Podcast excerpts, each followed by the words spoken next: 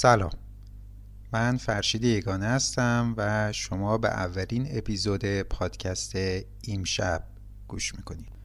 پادکست ایمشب به همت دانشجویان گروه ایمنولوژی شهید بهشتی تهیه و تقدیم میشه و قصد داره تا با نگاهی به آخرین مقالات منتشر شده در جورنال های معتبر ایمنولوژی علاقمندان به این حوزه از دانش رو در جریان پیشرفت های اون قرار بده سرعت پیشرفت علم در همه حوزه های اون به حدی زیاد شده که مطالعه همه دستاوردهای علمی حوزه های تخصصی برای هیچ کس مقدور نیست. از طرف گرفتاری ها و روزمرگی ها هم باعث میشه تا وقت کافی برای مطالعه مقاله ها باقی نمونه و حتی فرصت نکنیم که عنوان مقاله ها رو یه نگاهی بهش بندازیم.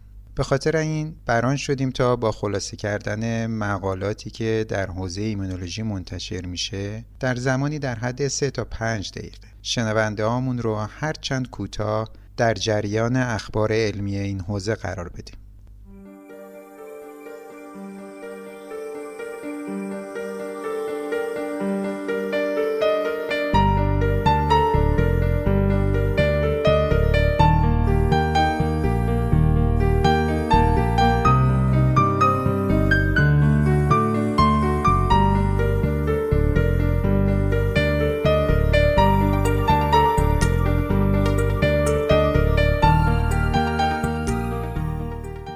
چهار نفر از دانشجویان دکترای ایمونولوژی علوم پزشکی شهید بهشتی یعنی خانم ها محسا حاج ولیلی، بهاره نیکنام، مهرنوش سفرزاده و فاطمه کیایی و خانم سارا ملاقایی که دانشجوی ارشد ایمونولوژی هستند مقالاتی رو که به نظرشون جالب بوده برامون خلاصه کردن. همینجا جا داره که از همه اونها تشکر کنم.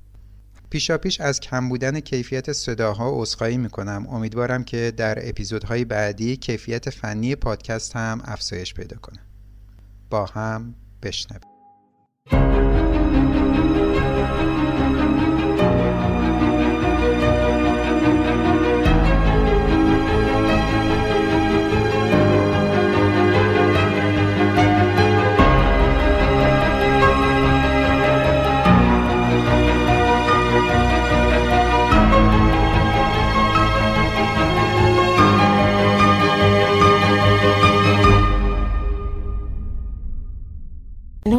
حاجی ولیلی هستم. دانشجوی دکترای ایمونولوژی شهید بهشتی. توی آخرین شماره Science Immunology مقاله به چاپ رسیده که نتایج جالب توجهی داره. عنوان مقاله عبارت است از اینکه رژیم کتوژنیک باعث فعال شدن پاسخهای سلول گاما دلتا در برابر عفونت با ویروس آنفولانزا میشه. توی این مطالعه نشون داده شده که مصرف یک رژیم با کربوهیدرات پایین چربی بالا باعث محافظت موشها در برابر اثرات مرگاور بیماری و ابتلا به بیماری شده. این نوع رژیم با افزایش فراوانی سلول گاما دلتا در ریه باعث بهبود عملکرد این سد دفاعی شده و مقاومت ضد ویروسی رو بالا برده که ازدیاد این سلول ها در ریه نیازمند تطابق پذیری اونها با رژیم کتوژن هستش. چرا که نشون داده شده استفاده از رژیم های فت یعنی رژیمی با چربی بالا و کربوهیدرات بالا و همچنین استفاده از رژیم های حاوی سوبسترای شیمیایی کتونی که مرحله کتوژنز کبدی رو برطرف می‌کنه و نیاز به اون رو برطرف می‌کنه نتونسته در برابر ایجاد این نوع عفونت مسئولیت ایجاد کنه. بنابراین نشون داده شده که یک بارچه سازی ایمونومتابولیک با واسطه رژیم کتوژن یک مسیر جدید و مهم در تحصیل مهار بیماری آنفولانزا محسوب میشه که در نوع خودش جالب توجه هستش. به نام خدا من فاطمه کیایی هستم. می‌خوام یکی از مقالات جدیدی که توی مجله در جورنال جکی چاپ شده رو معرفی بکنم. اسم مقاله Regulation of Pleiotropic Effects of Tissue Resistant Mast هستش. که تو اکتبر 2019 چاپ شده و مطالب جدیدی خب راجع به mast تو این مقاله نوشته شده. که من پنج تا نکته مهمش رو اشاره می‌کنم. اول اینکه mast cell بسته به محیط بافتی یا کشتی که تو اون قرار می‌گیره phenotype ش تغییر می‌کنه و phenotype مطلقی نداره. دومی که mast cell های انسانی رو بر اساس محتوای گرانولشون به سه گروه تقسیم می‌کنن. mast cell هایی که دارای تریپتاز و کیماز هستن mast cell هایی که فقط دارای تریپتاز هستن و mast cell هایی که فقط دارای کیماز هستن. و در سطح مسل ها تولارک ها یک تا ده قرار گرفتن. که البته تولارک رسپتور ده فقط روی مسل های انسانی دیده شده و یه مورد جالب این که مسل های انسانی سیدی چهارده قشایی رو ندارن و بنابراین یه بخش متفاوتی از LPS رو بدون کمک سیدی 14 توسط تولارک های چهارشون شناسایی می‌کنن. و در رابطه با عملکردهای mast cell اشاره شده که شامل فاگوسیتوز، extracellular traps، ترشح TNF آلفا به عنوان لیگاند chemotactic برای نوتروفیل ها و تولید هپارین و کندروتین سولفات A تو لیزوزوم های ترشحیشون برای جلوگیری از اتصال و تهاجم کرم هاست. به نام خدا سلام. بهار نیکنام هستم. دانشجوی PhD از دانشگاه علوم پزشکی شهید بهشتی. مقاله ای رو که می‌خوام خلاصش رو خدمتتون ارائه کنم از مجله نیچر ایمولوژی هستش که در اکتبر 2019 به چاپ رسیده. عنوان این مقاله Locally instructed 6CR4 high neutrophils trigger environment driven allergic asthma through the release of neutrophil extracellular traps هستش. نویسندگان اول این مقاله به صورت مشترک کارولاین رادرمکر و کاترین ساتابل از کشور بلژیک هستند. در این پژوهش برای بررسی مکانیسم های آغاز آلرژی ناشی از عوامل محیطی از لیپوپولیساکارید استفاده شده. استفاده از LPS در مطالعات اپیدمیولوژیک مرتبط با فرضیه بهداشت نشون داده که محیط غنی از LPS با کاهش ریسک atopy و آسم همراهه در حالی که محیط فقیر از LPS risk factor ایجاد آسمه. مدل hygienic استفاده شده در این مطالعه برگرفته از مطالعات قبلی هستش که در اونها دوز کم یا زیاد LPS به ترتیب باعث ایجاد پاسخ ایمنی TH2 و TH1 نسبت به اوالبومین شده. در این مطالعه از LPS در دوزهای مختلف های دوز 10 ماکروگرم و لو دوز 100 نانوگرم به صورت اینترانیزال در موشهای بالپسی استفاده شد. یک و 8 روز بعد به ترتیب 40 ماکروگرم و 10 ماکروگرم هاوستاس مایت به صورت اینترانیزال به موشها تجویز شد. در موشهایی که low dose LPS رو دریافت کرده بودند سه روز بعد از دومین دریافت house dust mite ویژگی های آسم آلرژی که شامل افزایش bronchial hyperreactivity به متاکولین ائوزینوفیلی مجاری هوایی و افزایش ترشح اینترلوکین 4 5 و 13 توسط سلول های غدد لنفاوی اینفیلتراسیون لوکوسیتی perivascular و افزایش تولید موکوس استرو در مقایسه با موشهای گروه vehicle و high dose LPS نشون دادن به علاوه بررسی نوتروفیل های CD45 مثبت، CD11B high و LY6G high با فلوسایتومتری افزایش شدید نوتروفیل ها در ریه رو نشون داد. بنابراین مواجهه با low dose LPS باعث القای شرایطی در ریه شده که منجر به افزایش ایمنی نوع دو نسبت به house dust mite و ایجاد آسم آلرژیک گردیده. در قدم بعدی برای بررسی ترانسکریپشنال دایورسیتی نوتروفیل های ریه تکنیک single cell RNA sequencing انجام شد. برای این کار سوسپانسیون تک سلولی از ریه موشها رو تهیه کردند و بعد نوتروفیل ها توسط MACS جدا شدند. نتایج نشون داد که نوتروفیل های القا شده توسط low dose LPS از لحاظ ترانسکریپشنال از نوتروفیل هایی که با high dose LPS القا شده بودند متفاوتند. برای تایید یافته های single cell RNA sequencing و بررسی نوتروفیل های القا شده با low dose LPS در in vivo بیان CXCR4 و LAMP 1 در نوتروفیل ها بررسی شد که نشون داد بیان اونها در گروه low dose LPS نسبت به گروه high dose LPS و vehicle به شدت افزایش پیدا کرده. همچنین بیان CXCR4 به صورت time course در نوتروفیل های جدا شده از bone marrow، خون و ریه نشون داد که بیان اونها بعد از treat با low dose LPS در نوتروفیل های ریه افزایش پیدا کرده. در حالی که بیان CXCR4 در نوتروفیل های خون و bone marrow تحت تاثیر LPS قرار نگرفته. این یافته ها نشون داد که low dose LPS به صورت local و موضعی روی نوتروفیل ها اثر می‌کنه در قدم بعدی برای بررسی توانایی نوتروفیل ها در شکلگیری NET از تکنیک ایمونوفلورسنت استفاده و برای این کار نوتروفیل ها رو با آنتیبادی علیه هیستون H3 سیترولینه و میلوپروکسیداز مجاور کردن. هیستون H3 سیترولینه فرم modify شده هیستون H3 هستش که نشون دهنده باز شدگی کروماتین و شکلگیری NET ه. یافته ها وجود NET های extracellular رو تو ریه موش های low dose LPS تایید کرد که در مورد گروه های vehicle و high dose LPS صدق نمی کرد. در قدم بعدی برای اینکه ببینن آیا اثرات low dose LPS روی التهاب مجاری هوایی القا شده با house dust mite به واسطه نوتروفیل ها هست یا نه اومدن از آنتاگونیست CXCR2 استفاده کردند. در موشهای low dose LPS که با آنتی CXCR two treat شده بودند میزان اوزینوفیلی مجاری هوایی پاسخ ایمنی نوع دو و ترشح موکوس کاهش معناداری داشت. به علاوه adoptive transfer نوتروفیل ها. از گروه low dose به موشهای naive باعث تحریک اوزینوفیلی مجاری هوایی ایمنی نوع دو اختصاصی house dust mite و ترشح موکوس شد.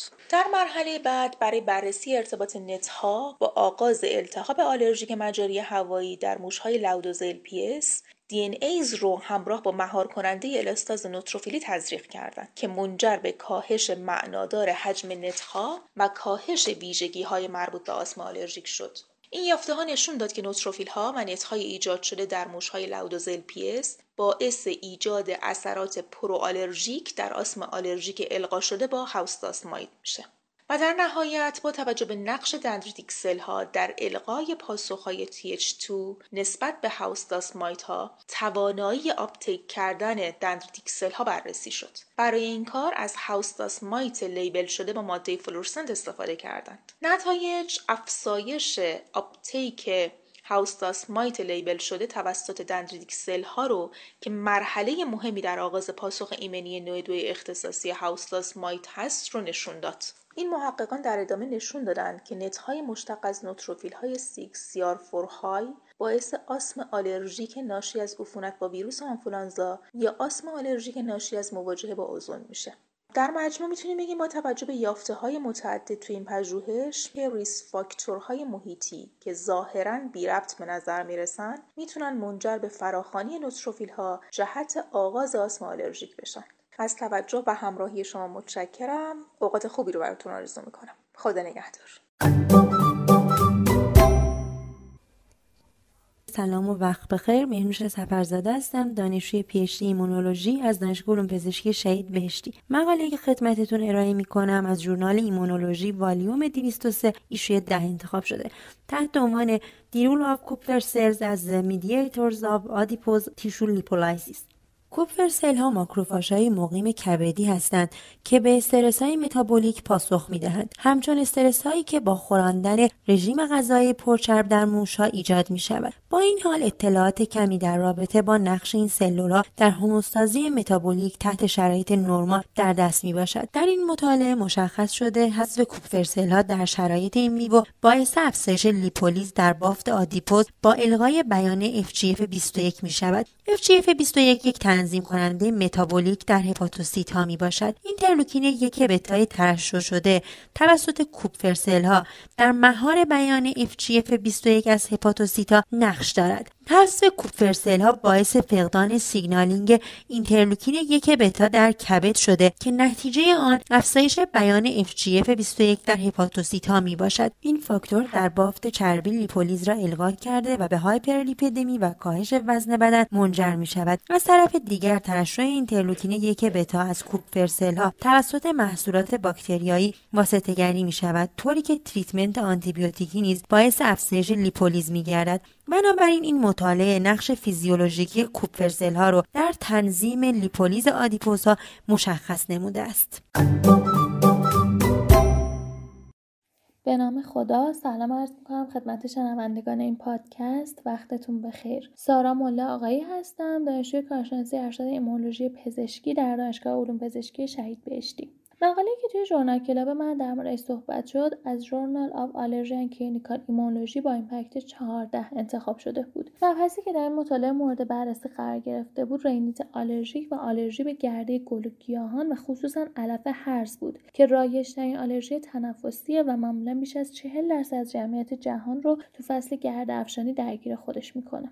این بیماری علائم آزاردهنده ای مثل احتقان بینی، عطسه، آبریزش و خارش بینی و چشم رو با خودش به همراه داره و درمان های سرکوب کننده پاسخهای ایمنی مثل آنتی هیستامین ها و کورتیکو استروید ها معمولا می‌تونن تا حد قابل توجهی به کاهش و سرکوب علائم کمک کنن اما نه در همه بیماران. اینکه تعدادی از بیماران از این داروها نفعی نمی‌برن محققا رو به سمت ایمونولوژی آلرژی سوق داد. روش هایی که سبب میشه فرد به اون آلرژن تولرانس پیدا بکنه. ایمونوتراپی معمولا به دو شکل زیرجلدی و زیرزبانی انجام میشه که در نوع زیرجلدی که قدیمی ترین روش ایمونوتراپی هست دوزهای مختلف آلرژنی که اون فرد به اون آلرژی داره به زیر پوست فرد تزریق میشه و چون تزریق به صورت زیرجلدیه باید حتما توی بیمارستان انجام بشه زیرا که امکان شوک آنافیلاکتیک وجود داره. به دلیل امکان ایجاد شوک آنافیلاکتیک و همچنین invasive بودن این روش به علت تزریق نوع زیرزبانی مورد توجه قرار گرفت و قطرهها و قرصهایی که حاوی دوزهای مختلفی از اون آلرژن هستن FDA approve شد و توی این مطالعه که توسط گروهی از امپریال کالج لندن انجام شد نقش اینترلوکین 35 به عنوان یک سایتوکاین سرکوب کننده توی ایمونتراپی زیرزبانی آلرژی بررسی شد. روش انجام این مطالعه به این صورت بود که سه گروه انتخاب شدند که گروه اول افراد دارای رینیت آلرژیکی بودند که ایمونوتراپی زیرزبانی یا SLIT رو به مدت یک تا سه سال دریافت کرده بودند گروه دوم افرادی بودند که رینیت آلرژیک داشتند اما درمان رو دریافت نکرده بودند و گروه سوم افرادی بودند که هیچ گونه سابقه آلرژیک نداشتند و non-atopic control بودند در هر گروه تعداد 16 نفر انتخاب شد که مجموع افراد وارد شده به مطالعه 48 نفر بود. توی این مطالعه اثر اینترلوکین 35 بر روی بازوهای پاسخ سیستم ایمنی نسبت به آلرژی مثل ILC2, T helper 2 اختصاصی آلرژن، B cell های تولید کننده IgE، DC های تحریک شده با آنتیژن های گرده گل و همچنین بر روی یک رده سلولی با نام Treg القایی تولید کننده اینترلوکین 35 انجام شد. در این مطالعه این سلول ها ITR35 نامیده شدند که هم سلول های Treg هستند و هم قابلیت تولید اینترلوکین 35 و سرکوب پاسخهای آلرژی رو دارند. نتیجه مطالعه به این ترتیب بود که گروهی که رینیت آلرژیک درمان نشده داشتند افزایش میزان ILC2 اینترلوکین 4 اینترلوکین 5 و اینترلوکین 13 رو نسبت به افرادی که ایمونوتراپی زیرزبانی و افرادی که non-atopic control بودند نشان دادند ضمن اینکه میزان سلولهای ITR35 یا همون سلولهای Treg القایی تولید کننده اینترلوکین 35 در افرادی که ایمونوتراپی زیرزبانی انجام داده بودند نزدیک به سطح افراد non-atopic control شد. و اختلاف معنیداری با سطح این سلولها در افراد دارای رینیت آلرژیک درمان نشده نشون داده شد. این نتایج نشون میده که اینترلوکین 35 می‌تونه در پاسخهای مربوط به آلرژی نقش سرکوب کننده داشته باشه و اینکه شاید بشه با بررسی سلولهای ITR35 یا همون Treg های القایی تولید کننده اینترلوکین 35 به عنوان مارکر مانیتورینگ ایمونوتراپی استفاده کرد. ضمن اینکه پیشنهاد مقاله در قسمت discussion اینه که شاید بشه از اینترلوکین 35 به تنهایی و در کنار ایمونوتراپی زیر زبانی برای کاهش علائم آلرژی و القای تولرانس فرد به اون آلرژن استفاده کرد. سپاسگزارم از وقتی که اختصاص دادید. موفق و پیروز باشید. شبتون بخیر.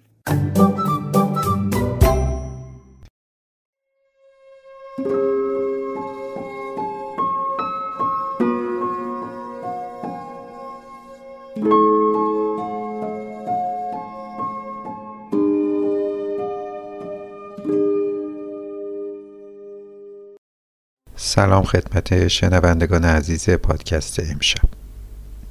این سومین اپیزود پادکست امشب هست که در تاریخ 20 دی 98 منتشر میشه. در فاصله بین اپیزود دوم و سوم حوادث ناگواری در کشور ما اتفاق افتاد که نگرانی ها و تأثیرات عمیقی رو به همراه داشت.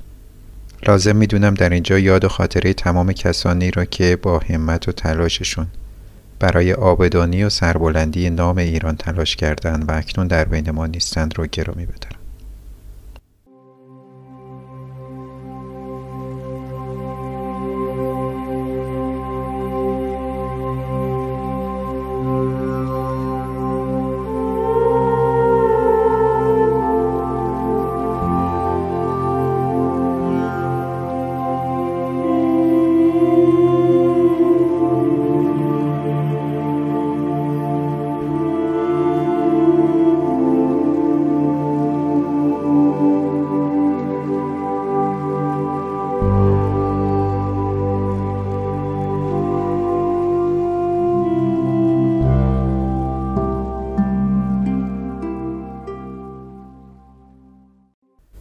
در این اپیزود سه نفر از دانشجویان گروه ایمونولوژی علوم پزشکی شهید بهشتی به نامهای خانومها فاطمه کیایی و محسا حاج ولیلی و آقای علی گواهی به بررسی سه مقاله مختلف در حوزه های نقص ایمنی، ایمنولوژی سرطان و ایمونومتابولیسم می‌پردازند. با هم بشنویم. به نام خدا من فاطمه کیایی هستم دانشجوی رشته ایمونولوژی دانشگاه علوم پزشکی شهید بهشتی. می‌خوام یه مقاله ای رو معرفی کنم که نوامبر سال 2018 توی مجله Cellular Physiology چاپ شده با عنوان The Imbalance of Circulating T helper subsets and Regulatory T cells in patients with LRBA deficiency correlation with disease severity که خب توی مقاله اشاره شده به نوعی از بیماری های نقص ایمنی به نام بیماران LRBA deficiency که خب به وسیله حالا whole exome sequencing یا سنگر موتاسیون توی ژن LRBA توی این بیماران تایید شده بوده. بعد این بیماران وارد مطالعه شدن و subset های TCD4 positive در این بیماران بررسی شده به همراه cell های Treg و این frequency ش به وسیله روش های فلوسایتومتری real-time PCR و الایزا اندازه گیری شده.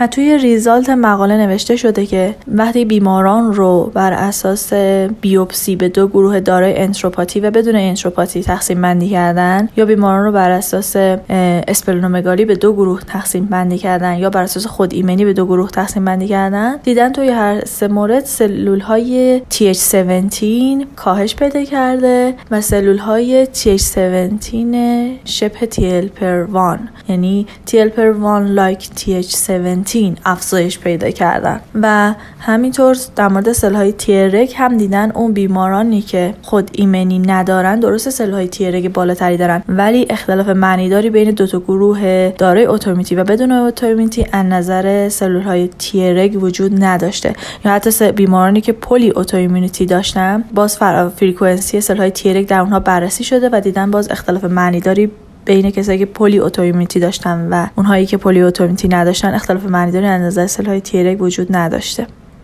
توی discussion مقاله هم به این اشاره شده. این سلول های TH17 پاتوژنیک احتمالا به سمت سلول های TH17 که شبه TLPR1 هستن تمایز پیدا کردن که اینجوری با تولید اینترفرون گامای بیشتر دارن به سیر بیماری autoimmunity توی این این گروه از بیمار نقص ایمنی کمک می‌کنن و این با بیان بالای فاکتور رونویسی T-bet و RUNX1 و کاهش فاکتور رونویسی ROR gamma t ثابت شده و همچنین حالا توی انتهای discussion هم اشاره شده که شاید این overload آنتیژن های میکروبی توی گروه بیماران نقص ایمنی باعث بشه که cell های TCD4 positive به سمت subset هایی مثل TLPR1, TLPR17 تمایز پیدا بکنن.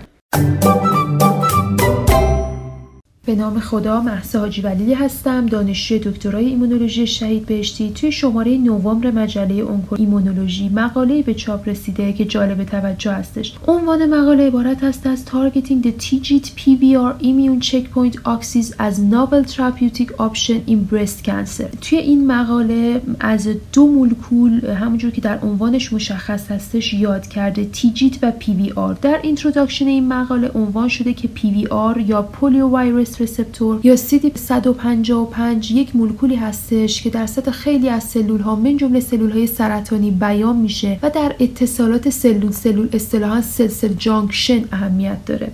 و به عنوان لیگاند عمل می‌کنه برای receptor ی با عنوان TIGIT که مخفف شده در واقع T cell immune receptor with immunoglobulin and ITIM domains هستش که در سطح سلول های NK, NKT, T reg و T effector ظاهر میشه و با استفاده از سیگنال های مهاری که به خاطر domain های ITIM ارسال می‌کنه باعث ایجاد فنوتایپ اکسهوشن در این دسته از سلول ها میشه. خانم یزمین ولبروک و همکارانشون در این کار تحقیقی که انجام دادن نشون دادن که در 197 نمونه بافت تومور breast cancer جمع شده در یک مطالعه کوهورت میزان بیان PVR در نمونه های بافت های توموری که تومورهای به مراتب بدخیمتر و متاستاتیک تر بودن بیشتر هستش و هرچه میزان بیان PVR بیشتر هستش گرید توموری بالاتری وجود داره و اوورال سروایوال پایین تر هستش به همون نسبت. و این سنجش رو هم در سطح بیان RNA PVR و هم در سطح بیان پروتئین PVR به روش های میکرو و وسترن براد به ترتیب انجام دادن. توی گام بعدی کارشون توی بررسی هایی که انجام دادن اومدن cell line هایی که به صورت روتین در مطالعات research مرتبط با breast cancer انجام میشه رو بررسی کردن و میزان حضور PVR رو به روش فلوروسانس بررسی کردن. میزان فلوروسنس بررسی کردن که نشون دادن که همه این رده های سلولی PVR رو بیان می‌کنن و هرچه رده سلولی بدخیمتر میزان بیان PVR شدیدتر و بالاتر هستش. و از بین هر کدوم از این رده های سلولی یک رده رو که در واقع بیشتر مورد استفاده قرار می‌گیره و میزان بیان شدیدتری داشته به عنوان رده مورد آزمایششون انتخاب کردن. یک رده HER2 یک برای HER2 مثبت ها دو رده برای triple negative breast cancer ها استفاده کردن. که در هر یک از این رده ها اومدن همکشتی این سلول ها رو به ترتیب با سلول های PBMC و با سلول های cytokine activated killer ها انجام دادن که در این همکشتی به ترتیب از blocking PVR با استفاده از آنتی PVR blocking TIGIT با استفاده از آنتی TIGIT و blocking TIGIT یا blocking PVR به همراه یک construct دارویی که فعال کننده های T و هدف قرار دهنده EGFR هستش با عنوان تجاری BiTE استفاده کردند که در هر دو گروه از شرایط همکشتی نشون دادن که blocking PVR و TIGIT به صورت همزمان با construct BiTE تونسته موثرتر واقع بشه. نسبت به زمانی که این آنتیبادی ها به تنهایی استفاده میشن یا construct دارویی به تنهایی استفاده میشه در مقایسه با و البته در مقایسه با گروه کنترل که نتایج خودشون رو اینطور تفسیر کردن که این مطالعه می‌تونه نشون دهنده این باشه که PVR به عنوان یک مارکر prognostic برای breast cancer می‌تونه حائز اهمیت باشه و بلوکه کردن محور آر تیجیت می‌تونه به عنوان یک اپروچ جدید درمانی در بیماران برست کنسر مطرح بشه. که البته توی متن به سه کارآزمایی بالینی که در زمینه آنتی تیجیت برای تومورهای مختلف در حال بررسی هستش اشاره کرده و گفته شده که می‌تونه از این روش برای برست کنسر هم استفاده بشه. ممنون از توجه شما. به نام خدا علی گواهی هستم دانشجوی کارشناسی ارشد ایمونولوژی پزشکی دانشگاه علوم پزشکی شهید بهشتی. مقاله که امروز خلاصش رو خدمتتون آماده کردم. مقاله ای است از مجله Nature Immunology تحت عنوان mitochondrial fragmentation limits cell based tumor immunosurveillance. natural killer ها یکی از مهمترین سلول های ایمنی ذاتی برای مقابله با سلول های توموری هستند. که هر گونه نقص در عملکرد اونها می‌تونه باعث افزایش رشد و متاستاز سرطان های مختلف بشه. یکی از تاثیرگذارترین بخش های عملکرد سلول های سیستم ایمنی متابولیسم اون سلول ها هست که هر گونه نقص در این مسیر می‌تونه باعث کاهش عملکرد سلول های سیستم ایمنی در مقابل تومور بشه میشه گفت یکی از مهمترین اجزای متابولیسم سلولی میتوکندری اون سلول هستش. میتوکندری سلول ها بسته به شرایط مختلف می‌تونن با همدیگه ادغام بشن و میتوکندری های بزرگی رو تولید بکنن. این در حالی که در شرایط نیاز این سلول ها میتوکندری های خود رو قطع قطعه می‌کنن. که عمل کرد و متابولیسم این میتوکندری ها به شدت تحت تاثیر مورفولوژی قرار داره. در این مطالعه محققین نشاکیلر سل های جدا شده از تومور کبد رو با نشاکیلر سل های گروه کنترل مورد مقایسه قرار دادن. و مشاهده کردند که گروه اول در مقابل گروه دوم میتوکندری های قطع قطع شده و کوچکتری دارند. سپس این سوال پیش اومد که چه عاملی در محیط توموری وجود داره که باعث این اتفاق میشه. برای رسیدن به پاسخ این سوال از میکرواره استفاده کردند که در اون با مقایسه ژنهای بیانی و پروفایل ژنی این دو گروه نشون دادن که ژنهای هایپوکسی یا کمبود اکسیژن در گروه اول یعنی نچرال کیلرسل های جدا شده از تومور بیشتر بیان شده. یکی از فاکتورهای دخیل در قطع قطع شدن و کوچک شدن میتوکندری های سلول ها پروتئین DRP1 هستش که این گروه نشون دادن در شرایط هایپوکسی فسفوریلاسیون این پروتئین بیشتر شده و منجر به بیشتر فعال شدن این پروتئین در سلول های انکا میشه. اما سوال اینجاست که این کوچک و قطع شدن و کاهش سطح کریستاهای میتوکندری چرا باعث کاهش فعالیت های نچرال کیلر سل ها میشه؟ این دانشمندان نشان دادند که با این اتفاق آزاد شدن سیتوکروم C از میتوکندری ها بیشتر شده و با استفاده از مسیر کاسپاس آپاپتوز در سلول های NK بیشتر میشه و باعث کاهش فعالیت اونها در سایت توموری میشه. در قدم آخر با سرکوب پروتئین DRP1 توسط siRNA نشون دادن که NK cell ها در این شرایط انترفرون گامای بیشتری تولید می‌کنند و بر علیه سلول های توموری بهتر عملکرد نشون میدن. بدین ترتیب نشون داده شد که reprogramming متابولیکی سلول های NK می‌تونه هدف درمانی مناسبی برای سرطان های مختلف باشه.